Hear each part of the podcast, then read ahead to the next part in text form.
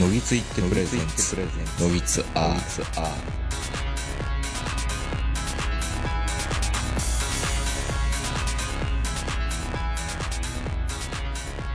えーどうも皆さんこんばんは、豊子名人です。えー本日は2020年の5月の22日、えーから23日に差し掛かるところで、えー収録を開始しております。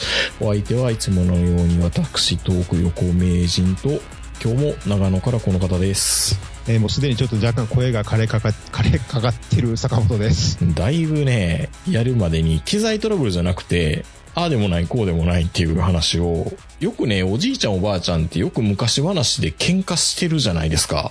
うん。うちの母方のじいばばあも、美空ひばりは捨て子だとか、いやいや、養子だとか、なんか、どうでもいいような話で喧嘩してたのをよく思っているんですけど、まあ、あのーのび太のお父さんとお母さんもどっちがプロポーズしたかみたいなんで、よう喧嘩してましたからね。何それイチャイチャした話で。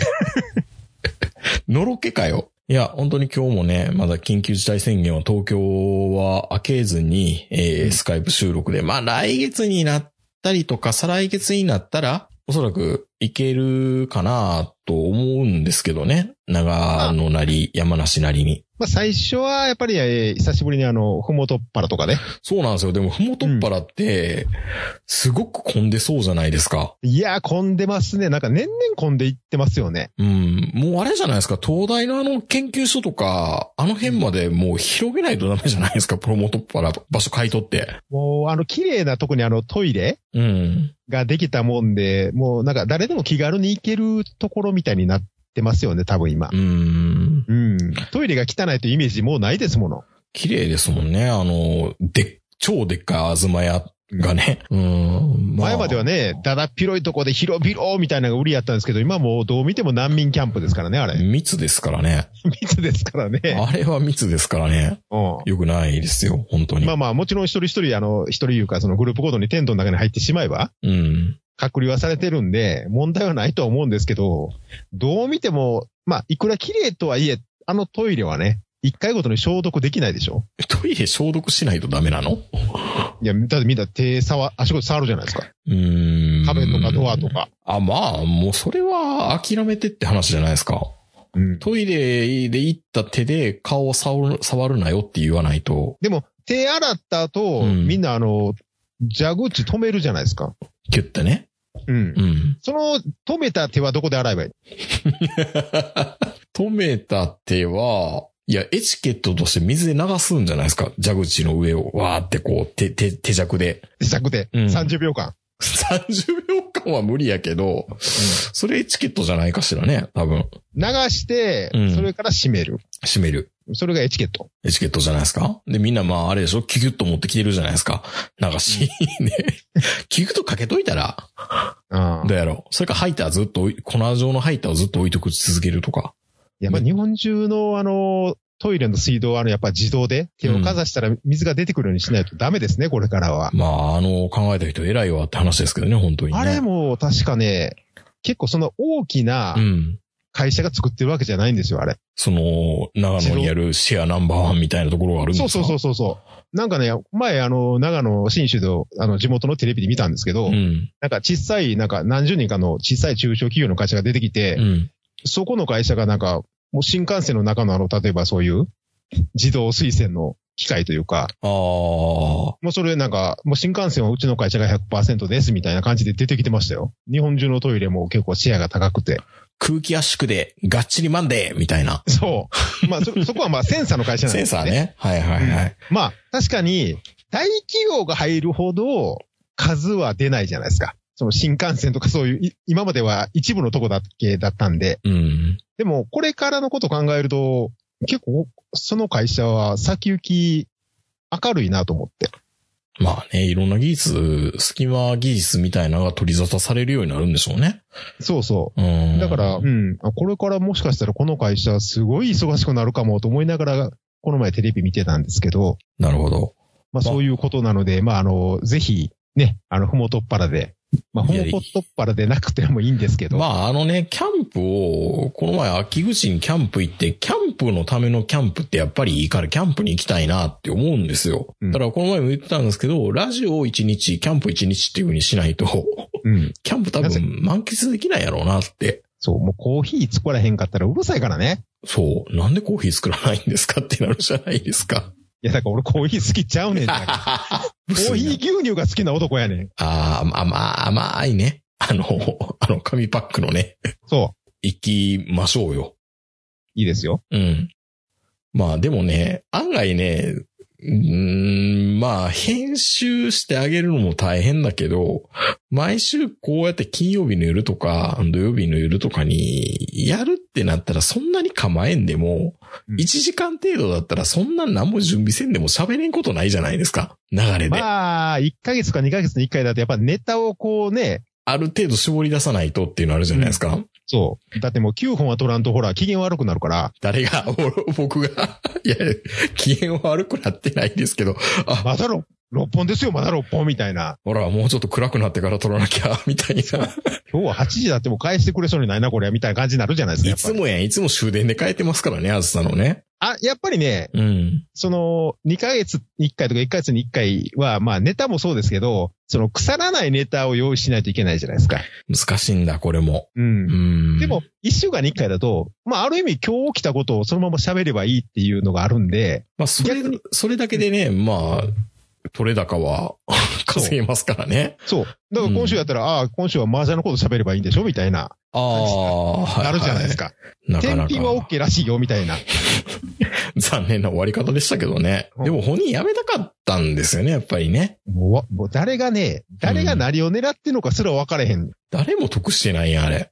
そう。本人、もしかしたら、別に本人も、いやいや、別にやりたくないしって言ってるし、うん。総理の方も、いや、そこまで別に思ってなかったし、みたいな。誰も得しない。言うかといって、これで野党も得したかっていうと別に得してないよね。単にこれ、新聞社の中の派閥争いじゃないの。産経新聞と朝日新聞のね、見てたんやろお前らって。の足の引っ張り合いか、もしかしたら本当にあの部長とか、うんそのあたりの足の引っ張り合い。な、嘘か本当か分かんないけど、そのツイッター上では実は朝日新聞の中のあの社会部と政治部の足の引っ張り合いがこうなったみたいな。もう、もろともみんな潰れてしまえばいいのにって、なんかも思いますけどね、あれ見てるとね。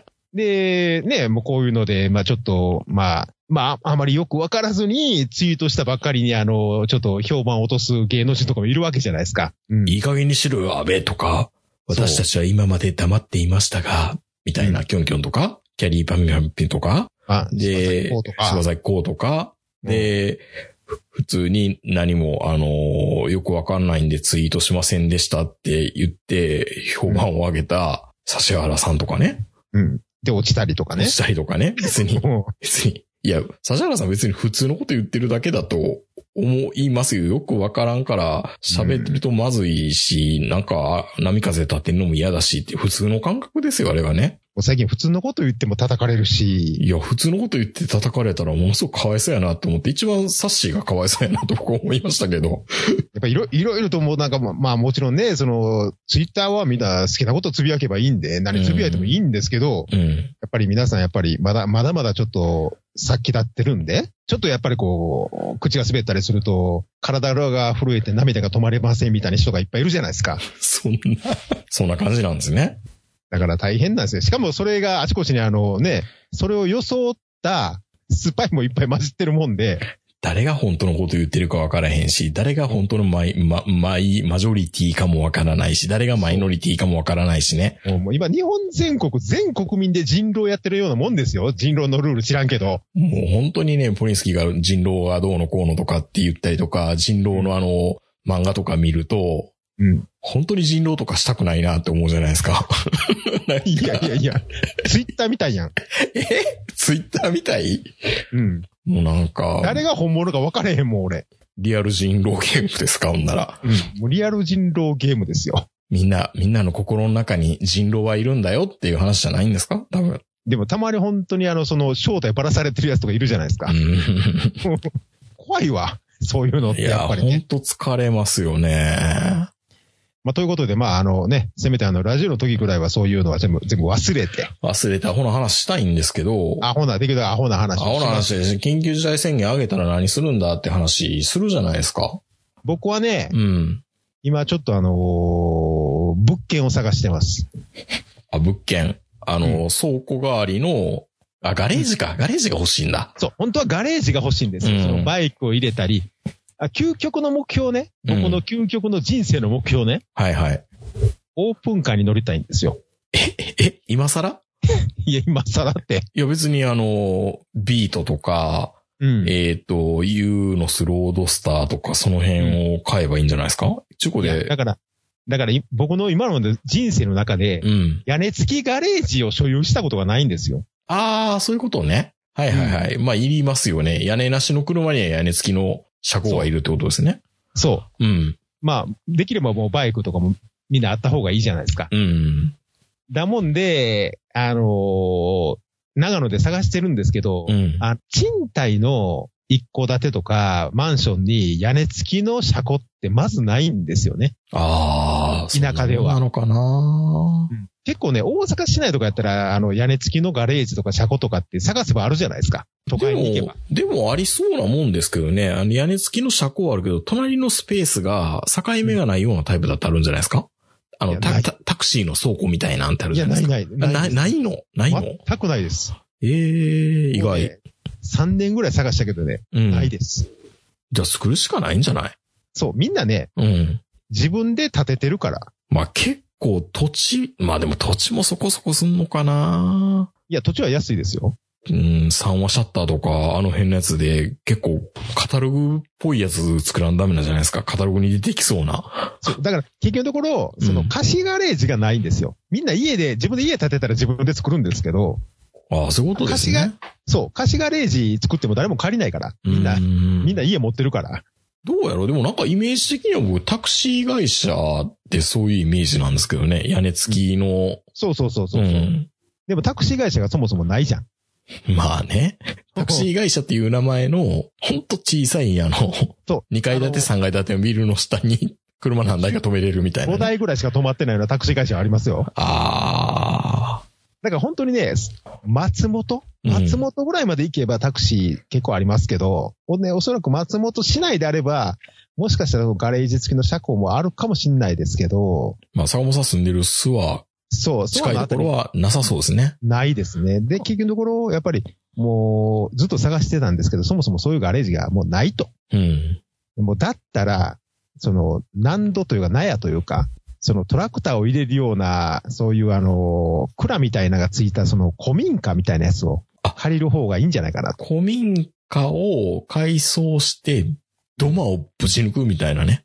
もうそういう感じのものを探した方がいいのかなっていうふうに思って、かれこれ半年ぐらい探してるんですよ。酒蔵とか醤油作りしてた跡地とか、そうそう。そんなのがあでれねば。今月はちょっと行けてないんですけど、2月かな ?2 月に1回と、それから来月にもう1回見に行くんですけど、うん。一応ね、前に見たやつは、古い、その、まあ、築50年ぐらいの公民家と、それからあの、もともとトラクターが2台入ってたような、そのガレージ付きの車庫と、蔵が付いた物件があったんですよ。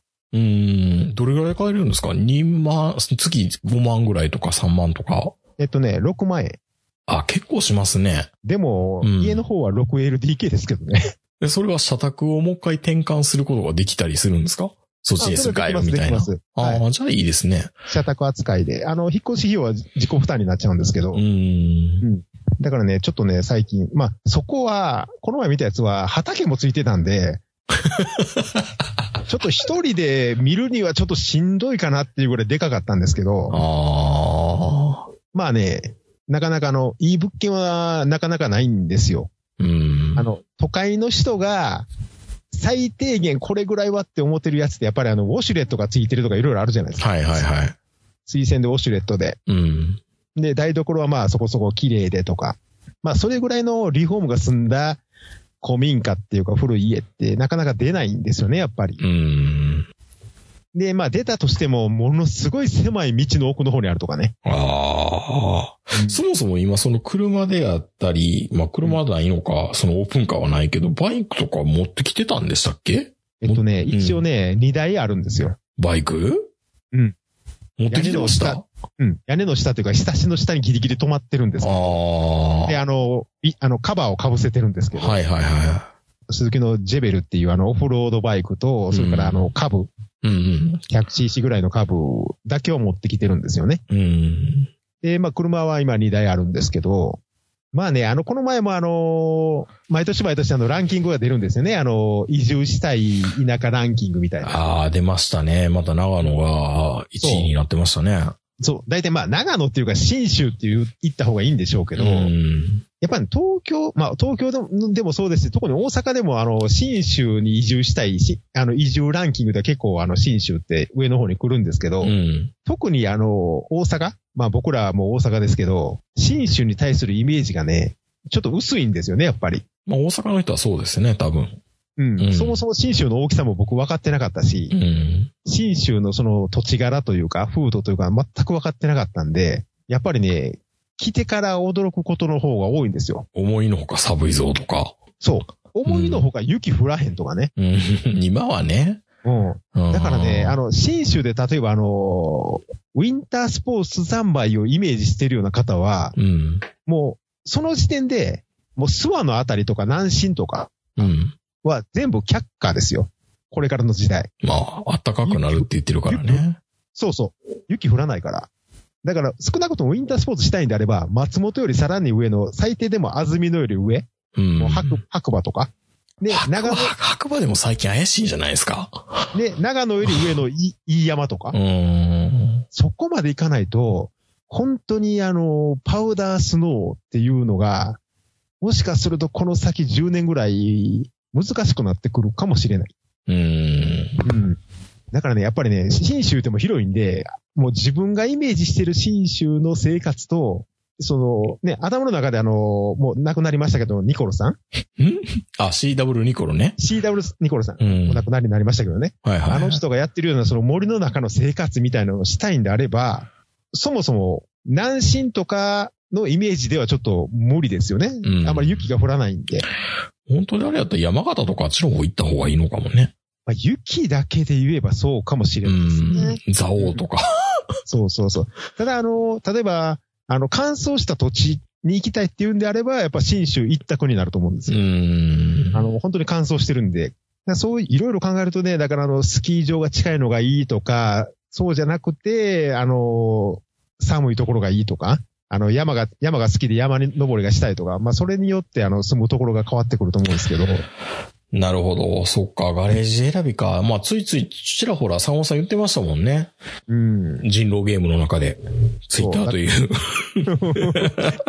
や、本当にね、あの、まあ、こっちに来て、まあ、僕は運よくその、まあ、仕事がね、先に決まってるから、まあ、新州に住むことができてるんですけど、はい。やっぱ、いざ住んでみると、自分が思ってた新州と随分と違う感じはしますよね、やっぱうん。まあまあ、そんなもんでしょうね。そう、僕冬になったらもう毎日雪かきすると思ってましたもん。うん。 まあ、よかったじゃないですか。もう、まあまあ、欲しいためにかいら。いんですけど。うんまあいいんですけどうね。ん。うんなるほどね。まあでもね、飲酒まああのー緊急事態宣言が明けると、まあ、サモさんさっきこうマイクオンになってない時に言ってたんですけど、うんあれですよね。あの、飲食店にもっと食べに行かないとダメだよねって話はうんしてましたもんね。もう今僕ひたすら食ってますよ。食べて応援。食べて応援、テイクアウト。まあ、まあ、もう長野はね、もう普通にみんなあの、ラーメン屋さんもどこもみんなやってるんで今。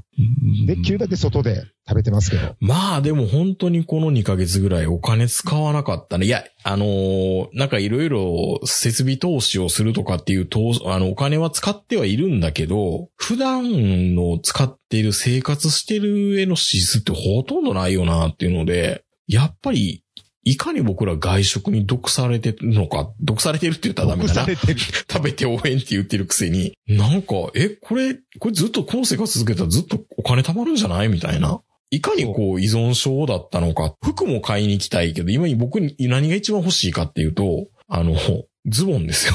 パンツ。太ったから。いやいや、そうじゃなくて、着ていくズボンがないみたいな。うん。と、あとは散髪に行きたいとかそんなもんですか散ね。髪行きたいですね。まあでもね、やっぱり、その、食べること、外で食べることに関してもそうですけど、やっぱ習慣なんですよね、みんなやっぱり。ねえ。全部が習慣でないと、なかなか行けなくなっちゃったんですね、これ。うん。飲みに行くのもそうですよね。なんかお父さん助かってるはずなんですよ。晩酌で。タバコと一緒ですからね、一回やめたやつって、また吸うようになりますう好きな人は吸うでしょーん、そう、隣で吸ってれば吸うじゃないですか、タバコって。でも、飲みに行くのって、誘われない限り飲みに行かないですしう。、 そうですね。あとはだから、パチンコとかギャンブルの人とかね。そう。は良くなったんじゃないかな。いある意味。ある意味ねう。ん。ある意味、もうあれ、パチンコ一斉に休業させるのって、もうあの、安田一平があの、麻薬を全部買い取ったようなもんですから ね。前も言ってましたけどね、それ。ううんん、やっぱあの、習慣を断ち切るっていう、荒領事うん。もう初めてでしょそういうパチンコ屋さんを1ヶ月間休ませるとか。そうですよね。まあでもい、やっぱ依存症だったんですよね。おそらくいろんな意味で僕らの生活って。そう。で、またその依存状態に戻るのかどうかっていうのは心配なとこなんですけど、僕もずーっと今、ルーチンがあって、夕方に散歩行くんですけど、夕方に散歩に行くときに、なんかほぼ毎回唐揚げを買いに行く唐揚げ屋さんがあるんですよ。買い食い。買い食い。うんめっちゃめちゃうまいんですよね。 めっちゃめちゃうまいのと、毎日毎日今、あの、ファミリーマートで、ドライフルーツのあの、みかんの、オレンジのドライフルーツ。あああ僕毎日マンゴー買ってますよ。僕毎日オレンジ買ってるんですよ。オレンジとマンゴーと並マんでンる。ゴーとパイナップルね。あれ、うまいようね。まいん ですマートのドライフルよ。あれとね、ファミリーマートの、あれも PB ですけど、ファミリーマートの PB の枝豆スナックとかね。あの、一番値段安いのはパイナップル。パイナップルです、パイナップルです。あれもね、相当うまいですよ。うん、まあいいし、依存症、依存症にあれなっていて、一日一袋あげないと気が済まなく今なっていて、そうそう。だから僕、一時ね、ポリッピー依存症になってたんですよね。 毎日一袋あげてたんですよ、あれ。僕今下手したら二袋あげるときありますけど、そんなカロリーないんですよ、言っても。うん。でも今ね、ファミリーマートのドライフルーツになってますよ、僕も。やっぱり、はい。あ、それとあと、セブンイレブンのあの、冷凍のなんか、丸ごとののドライフルーツじゃないやつあるじゃないですか。あー、はいはいはい、わかります。あの、冷やしてある、うん。あフルーツみたいなやつ。うん。あれをね、交互に食べてますね。いや、あれやっぱりみんなね、結構ね、うん。売り切れって回転早いんですよ、あの、ドライフルーツシリーズ。あれはね、ちょっとね、美味しすぎますよ。あれやばいですよね。やばいやばい。あれは入ってますよ、なんか。なんか絶対、ハッピーターンの粉みたいなの入ってますよね。入ってる。あれはね。あれ、あれ普通ね、オレンジとコーヒーって合わないじゃないですか、普通考えたら。合うんですよ。入ってますよね。入ってますよ、あれ絶対何か。あれだから今、ファミリーマート、あのドライフルーツ急にやめるって言うと、僕もファミリーマート行かないって言うと思いますもん。で、まあ、量的にちょうど食べ頃っていうか、ちょっと物足りんぐらいんですよね。そううそうんの量の大きさじゃないですか。うんで、ちょっと物足りんからと思って、うん。俺あの、諏訪のドンキホーテに行って、山盛り入ってる、あの、パイナップルのドライフルーツを買ってきたんですよ、前。500円ぐらいで。あ山盛り入ってるじゃないですか。あ、どうだったんですかやっぱり全然違う。やっぱ違う。やっぱ味が大味。 いや、おわ、うーん、まあ、別にまずくないですよ。やっぱりちゃんとしたドライフルーツなんですけど、途中で飽きるねん。量の問題か。量の問題やと思うん ですけど。じゃあ、ジップロックでこ小分けにすればいいじゃないですか。いやでもね、やっぱ美味しさがちょっとファミリーマートの方がやっぱ若干上なんでしょうね。あんまりファミリーマートの PV、PB ってそこまでなんか評価高いのってあんまりないじゃないですか、セブンイレブンに比べたら。まあ、セブンの方がね。やっぱりセブンの方が PB、ね、一日の超歩くのかなと思ったけど、あのドライフルーツだけは、うん。うまいんですよ。しかもあのね、並び、あのクリーンナップの並びがね。またあの、あ和歌山有田みかん、うん。マンゴー、えーパパイイナナッップル、で、りえーオレンジね。もしね、僕あんなの、あの中に、レーズン入ってたら多分近寄れへんかったと思うんですよ。あー、あのね、レーズンね。うんレーズン嫌いなんで、 俺。でもあの並びやったら、全部食べてみたいと思うじゃないですか。うん、どれも美味しい。そう、最初だからね、やっぱ3袋買ってましたもん。うん。いや、あれはね、やばいわ。最初の頃ほんまに3つ全部食ってたもんね、毎日。いや、ほれだからもう体重計乗るんがすごい怖いんですけど、で、やっぱ意り、外とカロリー高いよな、あれ。うん、で、太ってるかなと思ったら、そんなに太ってもなかったんで、ほっとはしてるんですけど、いいいな俺太ってるかなと思って乗ったら太ってたからね。や、だって、それは1日1万歩以上歩くようにしてますからね、 集中的に。すげえ。うん、しかもマンゴーって高いやん、ちょっと。高いですよ。ちょっとだけ高いの、他のやつに比べると。だからね、依存症してたように見えるけど、多分あれね、オフィスでも食べること全然できると思うんで、僕は。やばい。やばいですよ。いや、でもファミリーマートのあの、でも微妙にちょっと探すとう、ん。サラサラミとか、はいはいはい。なんかね、ちょっと美味しいやつたまにあるよ、やっぱり。うん。俺、焼き鳥はセブンよりファミリファミリー派なんですよ。うん焼き鳥の皮は絶対にセブンよりファミリーマートの方が美味しいと思ってるんです、僕はう。ん。でかいから。まあ確かにファミリーマートの串はでかいな。でかいでしょ。あだから食べ応えあるじゃないですか、ファミマの焼き鳥っうて。ん。セブンイレブンの焼き鳥の皮って、紙袋から取り出したら先端の皮必ず袋の中に一枚落ちてるんで すよ。あの皮ってどうやって取り出すのみんな。ほじくってるんじゃないですか、串で。 50になったおっちゃんがなんか紙袋の中の皮をほじくるのってなんか、 50、そこは、 50になったおっさんがファミリーマートの串、く、く、買い食いすんなよって話ですけどね。いやいや、だからファミリーマートの方はでかいからいいんです。あ、見合わせいいのね。セブンの方落ちてるんです、いつも。であの落ちた皮を紙、紙の中に指突っ込んでほじくるのってどうかなと思いつつ歩きながら食べてるんです けど。やっぱ買い食い立ち食いやないか。そう。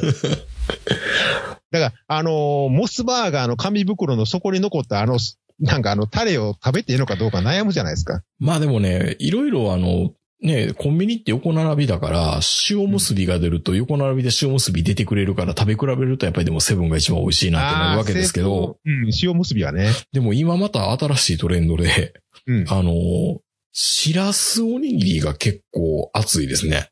各社。ああー、はいはいはい。うん。一時悪魔のおにぎりとかいろいろ出ましたけど、出ね。ましたけどね。うん。いや、重まあ、あいの、のやっぱはシンプルな、シンプルな方が。いいですけどね。うん。まあでも思いのほかコンビニは依存症になるものがあって、ちょっとこうでも落ちてるんでしょ、売り上げ。うーん、まあ、あれでしょうね。多分、オフィス需要がないからっていう話ですね、やっぱりね。で、その点で、セブンの方が有利やとは聞きましたけどね。あの地方に点在してるからっていうのはあるでしょうね。だからローソンが一番多分辛いかもしれないです辛ね。い。はいはい。うん、その話は聞きます。オフィスオフィス街。うん。はいまあ、本当依存症をどうやって立つのかっていうのをね、うん。緊急事態宣言ってすごい荒じゃ荒領事にはなったはずですけど、うん。うん、違う意味での依存症は危険性はまだあるということですから気をつけていかないと。そうですね。まあでも、やっぱり、こればっかりは、まあ田舎で住んでたら特になんですけど、うん。うん。その地方からこういろいろ撤退されるとやっぱり困るじゃないですか。困りますね。なもんでやっぱりその、できるだけ地元に金を落として、やっぱりみんなでこう乗り切っていこうっていうことを考えると、やっぱり、そうですね、今年いっぱいぐらいはまあその体重10キロ増は覚悟して、美味しいもんいっぱい食べないとね。そうそうちょ、そ外で食べていきたいなとは思いますよね。そうですね。はい。まあこの前でもね、久しぶりにあのピザ注文したら、はい。 2時間半待ちでした。7時に注文してピザ届いたの夜の10時過ぎでしたからね。儲かっとるかなやっぱりピザハットとか、ピザハラとか。うんねピザ、ピザ屋さんは今大変みたいですね、やっぱり。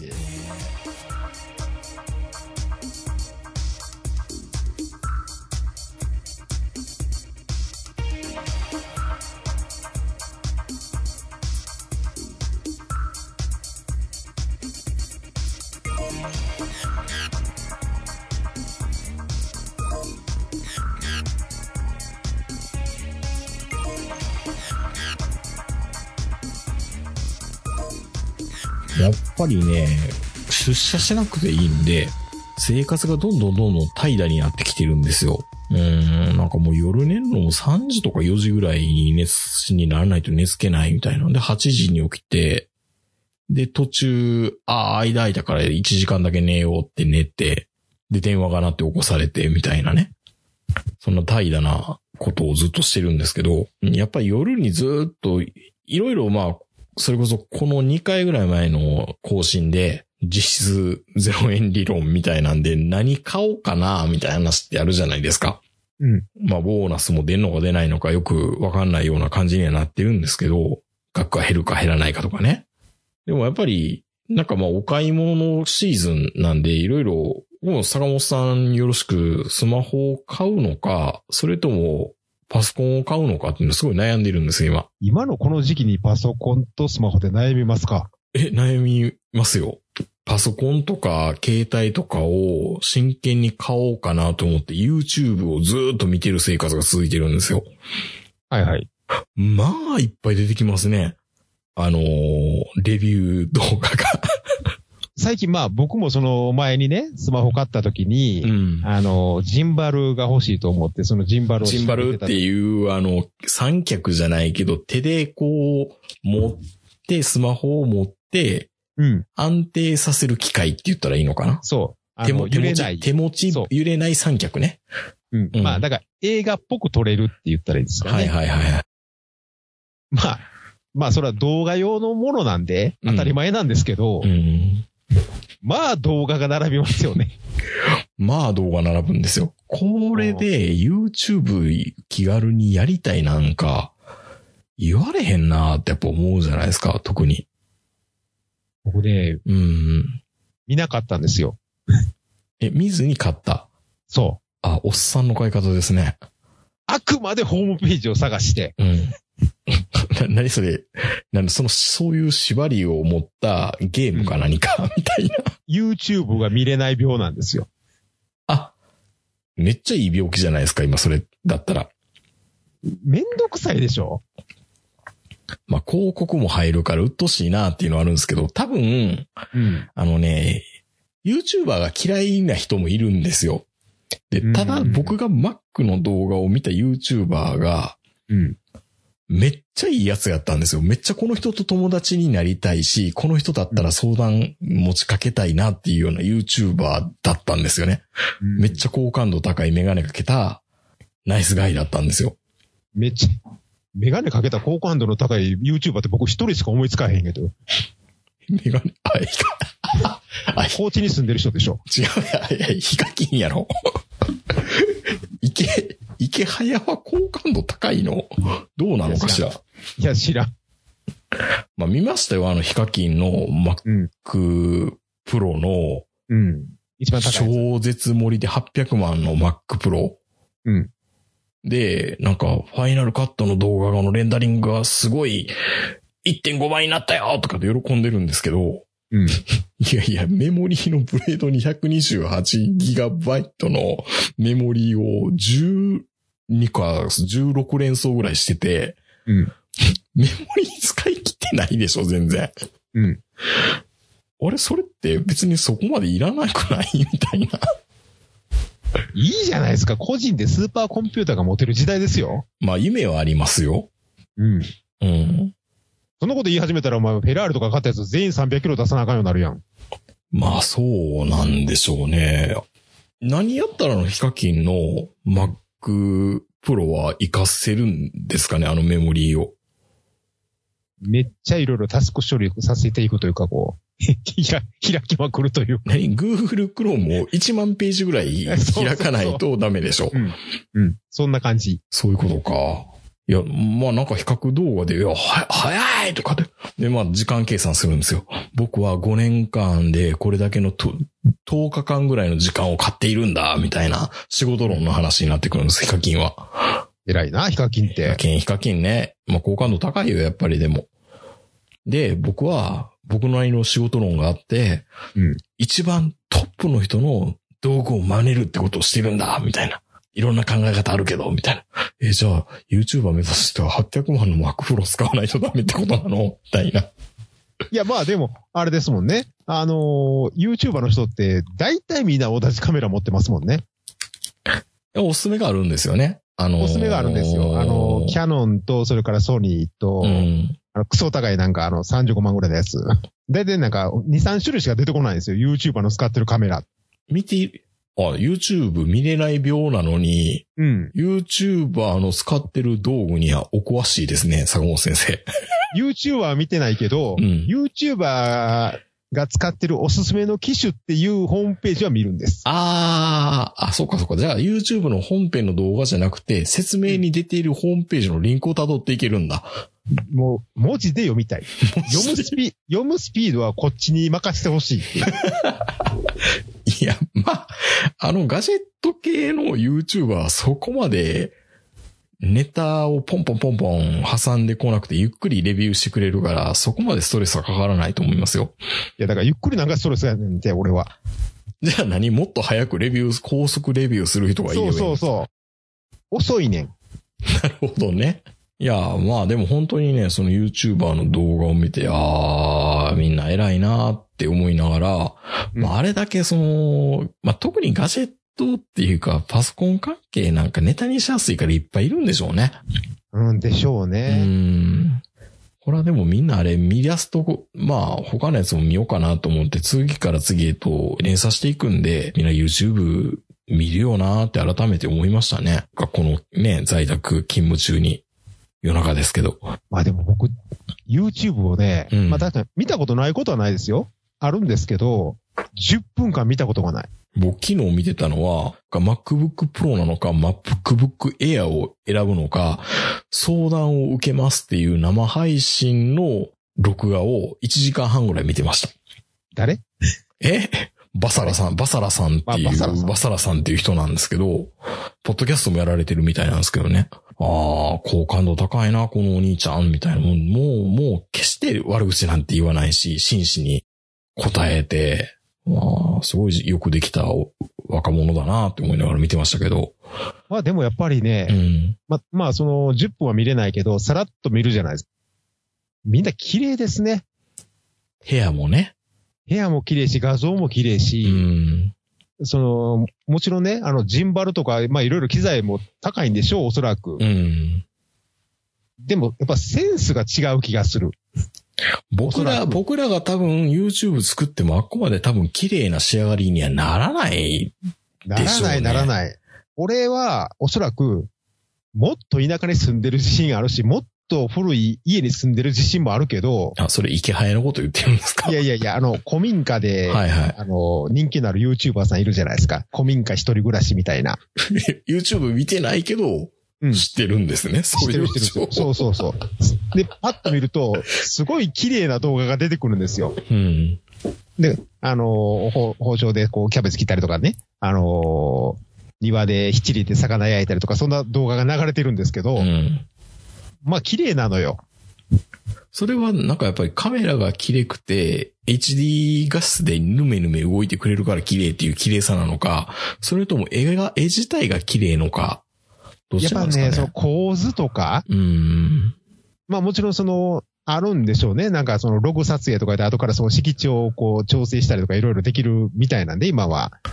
だから普通、俺らがた単にスマホで撮った動画とは全然違うわけですけど、うん。やっぱセンスも違いますもの、やっぱ。見せ方というか。まあ、僕とか坂本さんは。ああ、無理無理無理無理です。一応ジンバルを買ってま すけど。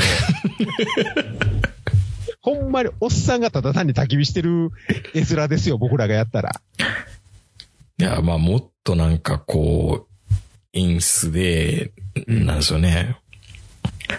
焚き火でもうもっと暗い中からほのかに光が出てるみたいな演出とかするんでしょうな、おそらく。じゃあ、せやろがいおじさんのあの絵面撮れるかやったら撮れませんしね、これが。うんまあまあ、だあれからはね、そドれローはンとかですけど。それはやっぱりだから、その1万再生ができるかできないかみたいな敷地のところじゃないんですかやっぱその差っていうのは。でしょううね。ん。うん。いやそうなるとやっぱヒカキンは正しいんですよね。トップの人、いや正しいですトップの人の、トップの道具を買わないとダメなんだって。そうですよね。それだったらもうあの顔も決まったじゃないですか。 800万。 いやいや、800万、800万いらない。それは800万いらない。まず、まず、あの、パナソニックのあの GH の5とか、なんですかそれ。パナソニックの GH の5って。ようわからんけど、あの、YouTuber の人がよく使ってるカメラ。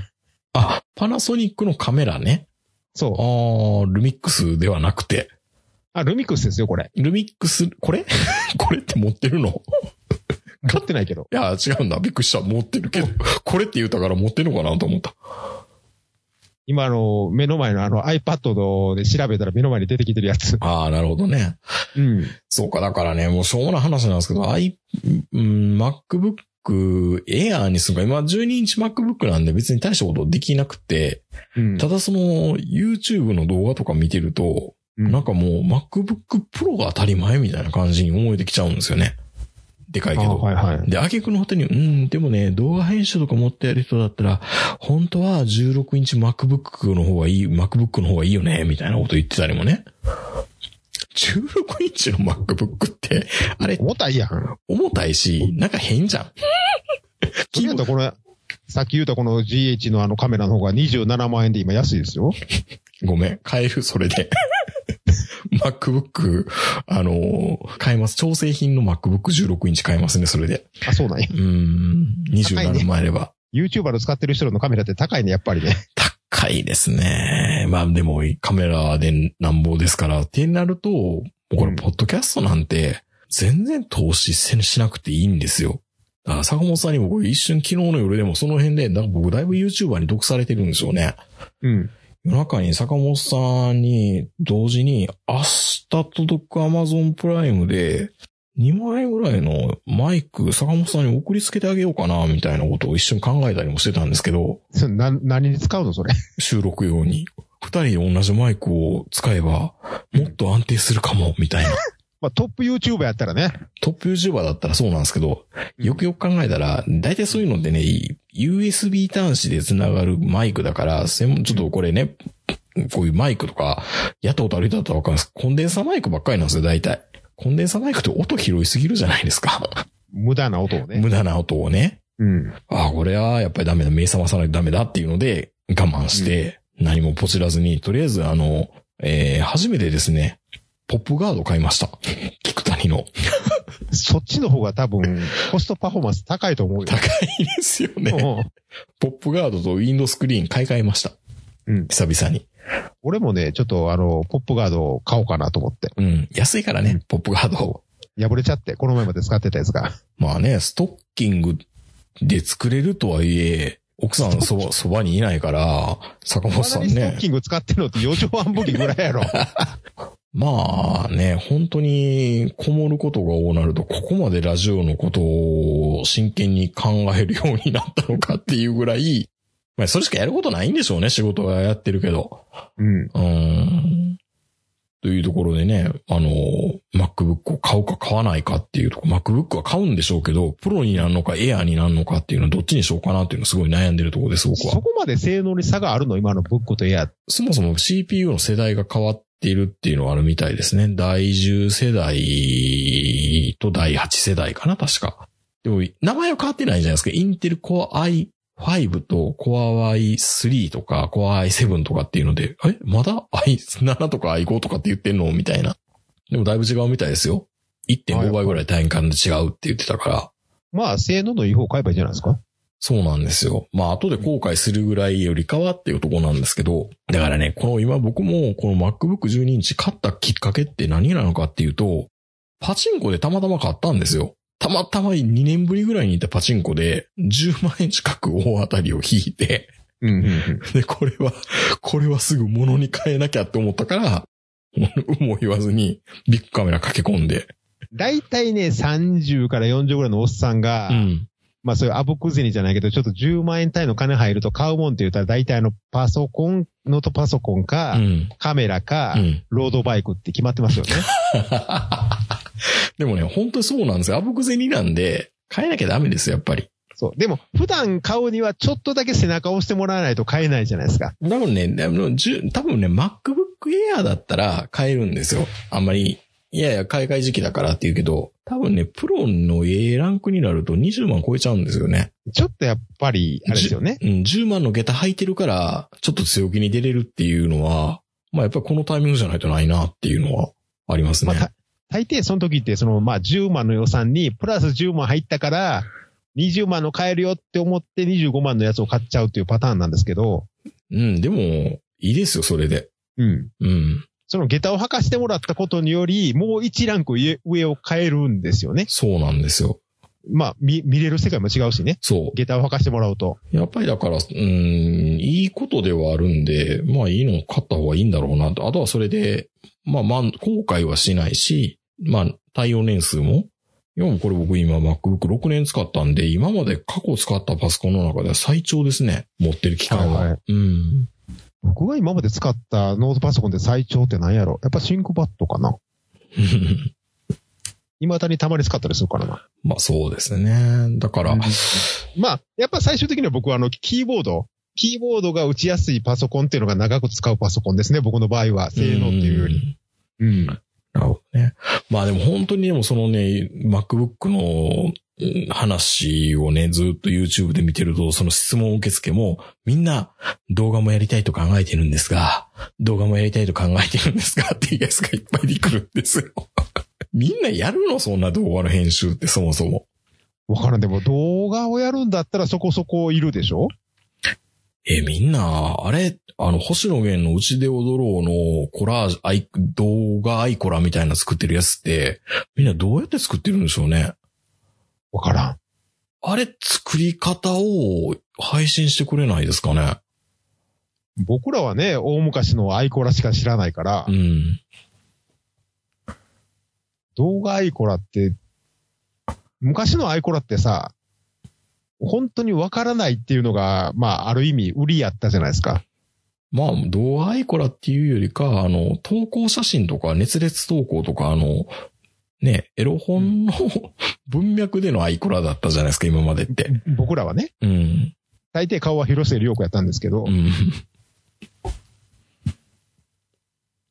あれ、星野源のやつを突き詰めていくと、そっち方面のやつもできるようになるわけでしょああ、できますね。